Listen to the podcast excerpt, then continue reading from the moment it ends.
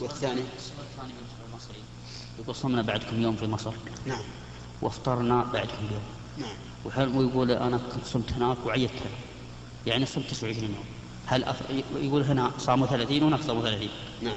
يقول هل اكمل اليوم هذا ام أم أبتل على 29 يوم؟ هذا الرجل يقول إنه صام في بلده متاخر عن عن بلادنا السعودية.